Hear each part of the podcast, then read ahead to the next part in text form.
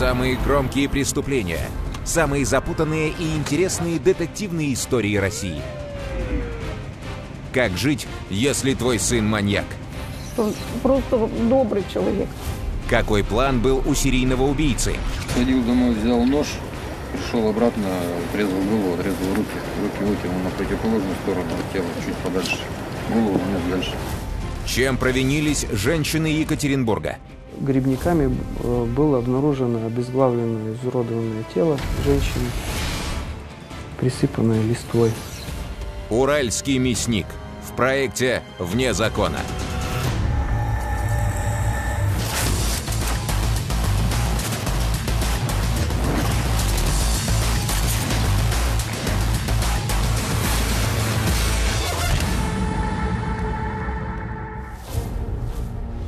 «2010 год. Первоуральск.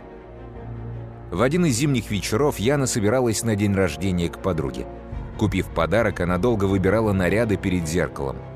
Сделав укладку и маникюр, Яна позвонила отцу, сказала ему, что уходит, и пообещала сообщить, как вернется из гостей. Ни вечером того дня, ни ночью Яна не вернулась. Телефон ее молчал. Отец поехал к дочери на квартиру. Ну, приехали, домофон там звони, позвонили, никто не открывает, света нет на третьем этаже. Ну, это же февраль месяц, зима.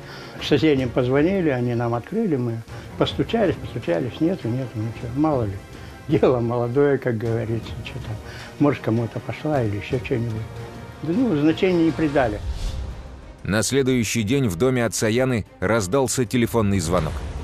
Где-то в обед звонят, Яну можно? Я говорю, такие, я говорю, не видел. Она говорю, на работе, как раз смена с утра. А я говорю, второй день на работе нет. Все, я сразу понял. Она же не прогулится, не пьяница, ничего там. Я думаю, что-то случилось. Позвонил Лиле, Лиле, старшей дочери. Посоветовавшись со старшей дочкой, Рафаил Нургалиев пошел в полицию. В 2010 году в отдел по городу Первоуральску поступило заявление о без вести пропавшей Нургалиевой Яне Владимировне. Находилась в гостях, вышла домой, и до дома она не дошла. По месту проживания Яны выехала опергруппа. Сыщики осмотрели квартиру, сняли отпечатки пальцев, пообщались с родственниками и соседями. Те ничего подозрительного перед исчезновением Яны не заметили. Мобильный Яны по-прежнему молчал. Оперативники поставили его на технический контроль, надеясь, что в скором времени он появится в сети. В ходе проведенных оперативно-розыскных мероприятий были установлены все лица, с которыми она находилась в тот вечер в гостях. Все были опрошены. Но какой-либо информации, представляющей интерес для установления ее местонахождения, получено не было. Поисками Яны занимались не только сотрудники уголовного розыска Первоуральска, но и ее родные. Мы везде расклеили фотографии, как бы за вознаграждение, ну, за любую информацию. Информации не было, я потом, я у Лили как-то спросила, у Лили кто-то звонил?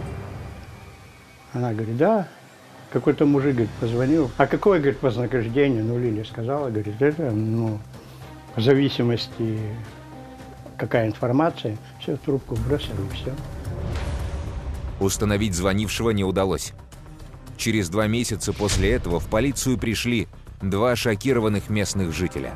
Где-то в конце марта, в начале апреля э, в городе Первоуральске, ну это уже окраина, так скажем, э, в районе коллективных судов, значит, э, два садовода, которые шли к себе в садовом участке, на дороге обнаружили отчлененные кисти женских рук.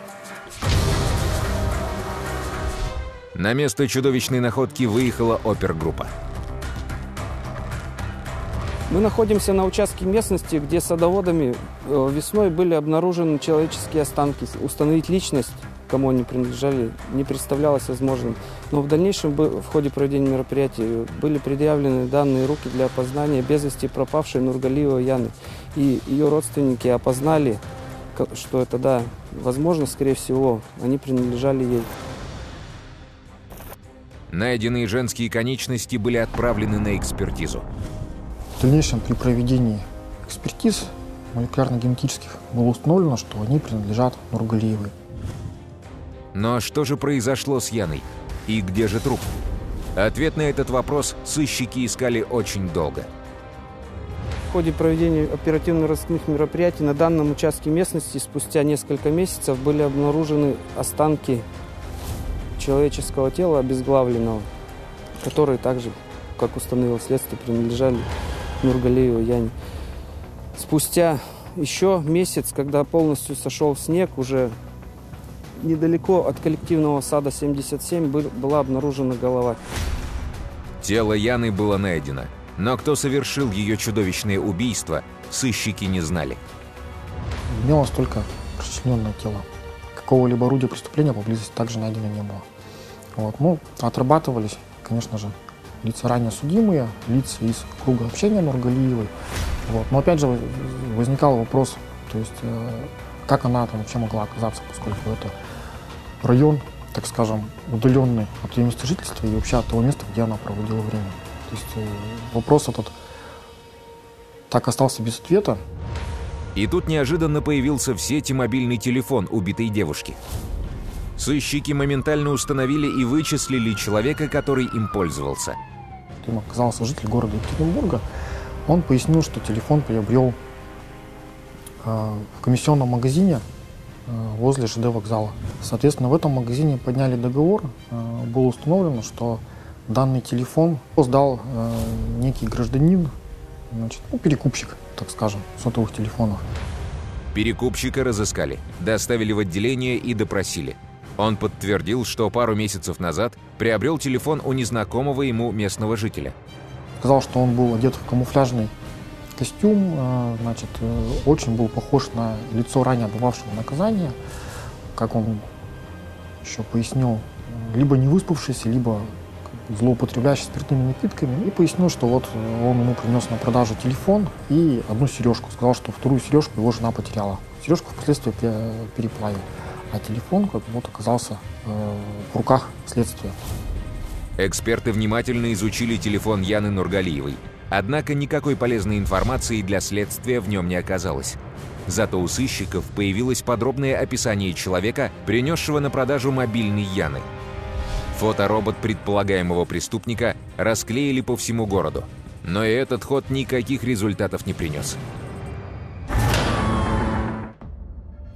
Полгода спустя в Первоуральске таинственно исчезла еще одна девушка. 31 декабря 2010 года в городе Первоуральске пропадает молодая девушка, 23 вроде лет, Милана Иванова, которая направилась из дома от родителей э, к своему другу в Екатеринбург, чтобы встретить вместе Новый год. Сразу на следующий день подали заявление о без вести пропавшей родители Миланы. Встретив бой курантов с родителями, девушка засобиралась к друзьям. Екатеринбург от Первоуральска расположен в получасе езды. В новогоднюю ночь Милана рассчитывала добраться туда на попутке, но бесследно исчезла. Получили ее детализацию телефонных сообщений, местоположение. Она созванивалась с другом, что да, собираюсь к нему, но до него так и не доехала. Других звонков не было. На тот момент никакой связи с исчезновением Яны Нургалиевой, пропавшей в феврале, сыщики не увидели. Обе пропали в Первоуральске, их расследовали параллельно. Как бы. Но ничто их между собой не связывало.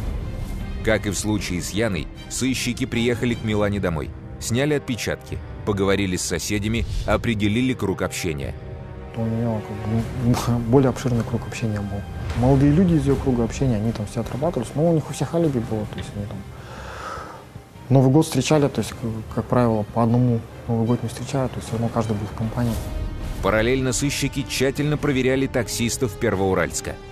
Таксистов, да, не один десяток был проверен. Как бы. Все, которые там работают в районе именно автовокзала, они все проверялись. Вместе с девушкой пропали и ее личные вещи – в частности, дорогостоящий фотоаппарат. Сыщики регулярно проверяли ломбарды в надежде обнаружить что-либо из пропавших вещей. И, что самое главное, у нас не было тела. Предпосылок сменить кардинально обстановку не было. Уголовное дело возбуждалось по факту убийства.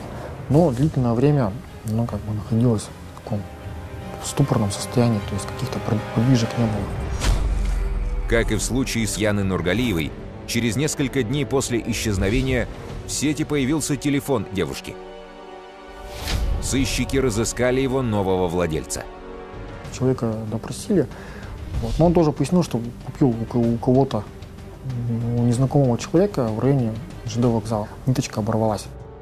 Оперативно-следственные мероприятия положительных результатов не дали. Спустя полгода в полицию позвонили перепуганные туристы. В лесной полосе значит, обнаружил труп неизвестной девушки.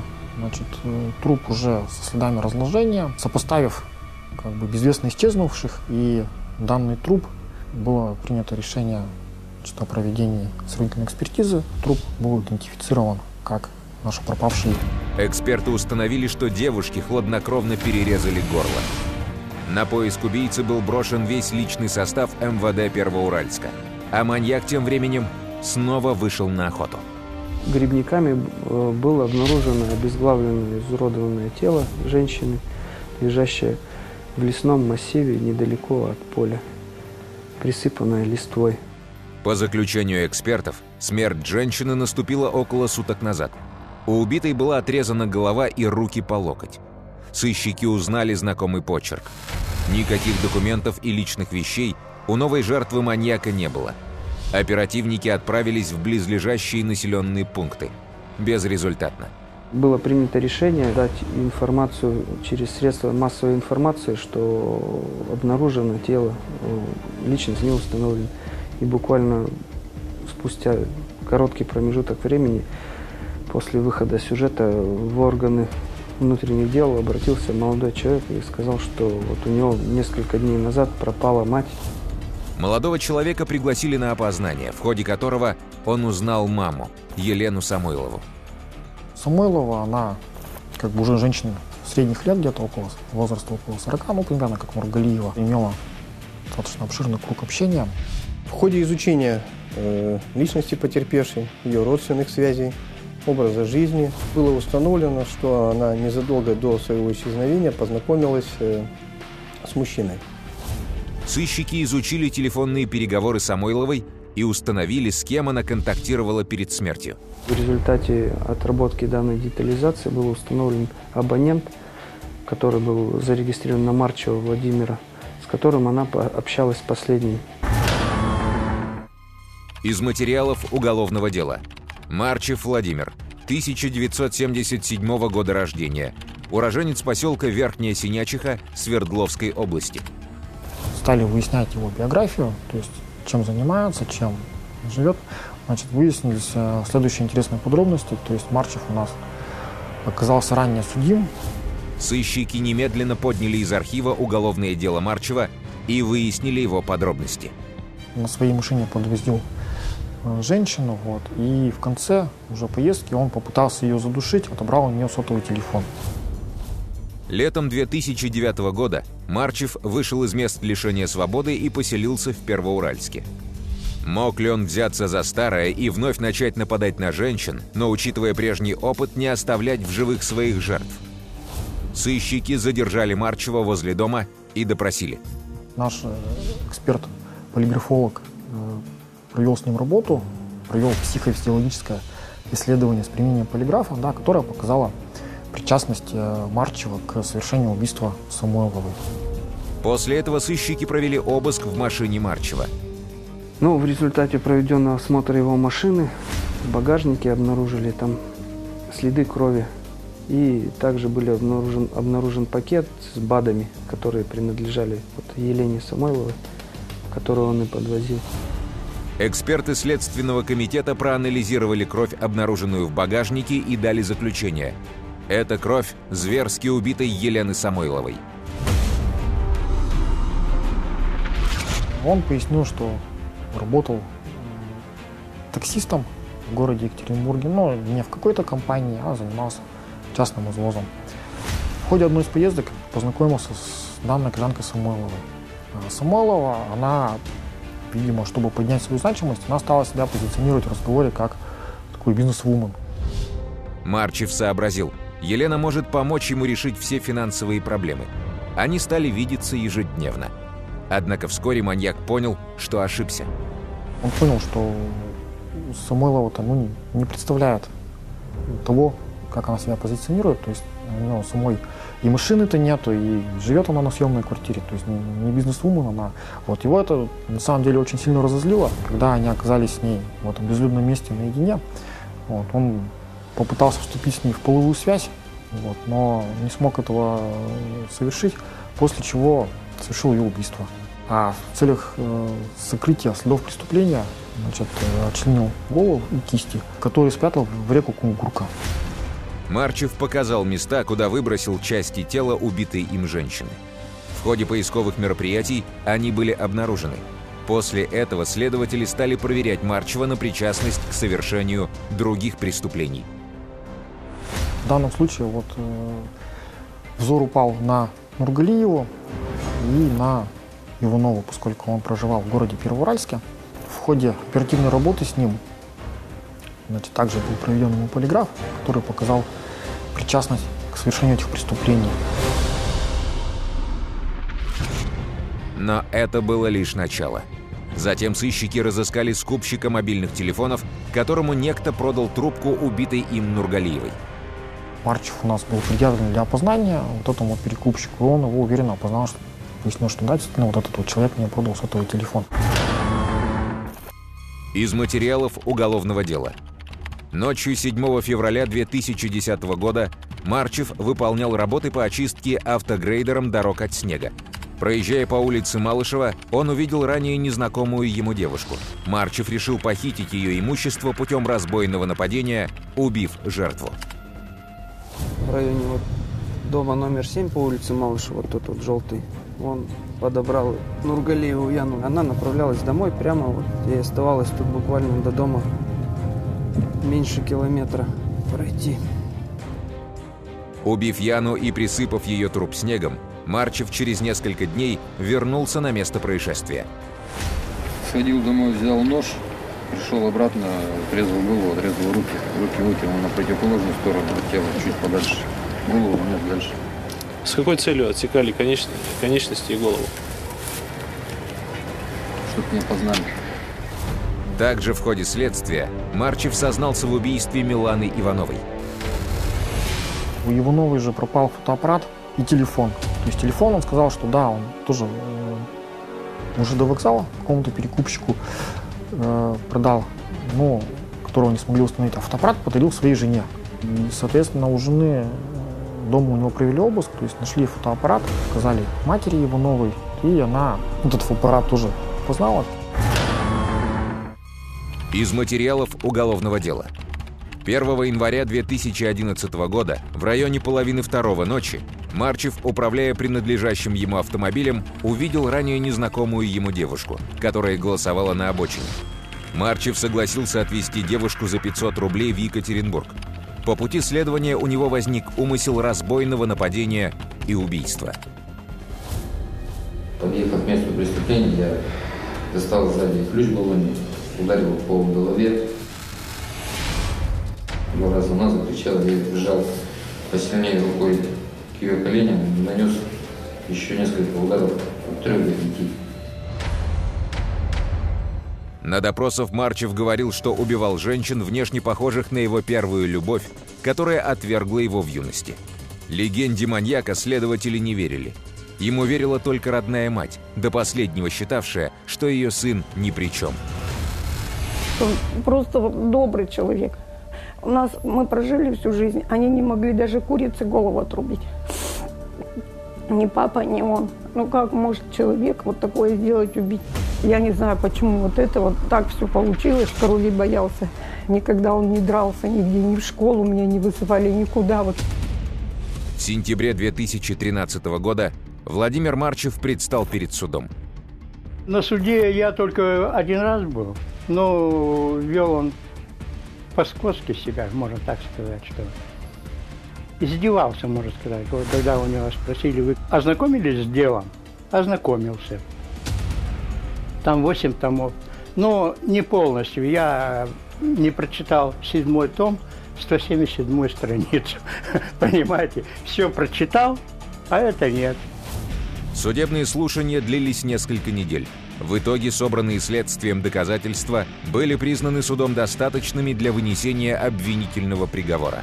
Владимира Марчева приговорили к пожизненному заключению. На суд он не хотел, чтобы я ехала, видимо, чтобы расстраивалась. Но я по телевизору потом случайно включила, и вот это все увидела по областному. И все, я вовсе, я не знала, куда себя девать просто. Пожизненный срок Владимир Марчев отбывает в Вологодском пятаке. Так в народе называют исправительную колонию особого режима номер 5. Это одно из самых строгих исправительных учреждений в современной России.